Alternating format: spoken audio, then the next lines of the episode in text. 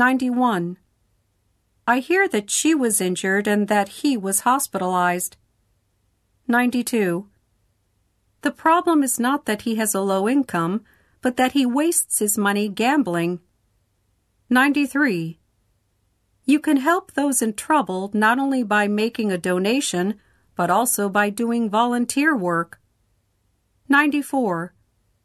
I gave her a present, but she didn't give me anything. 95. I gave her a present, however, she didn't give me anything. 96.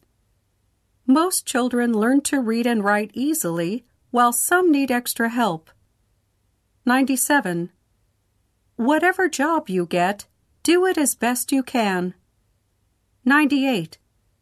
I have to finish my report, however long it takes. 99. Whether you like it or not, you'll have to change your eating habits. 100. He met and married her while studying abroad.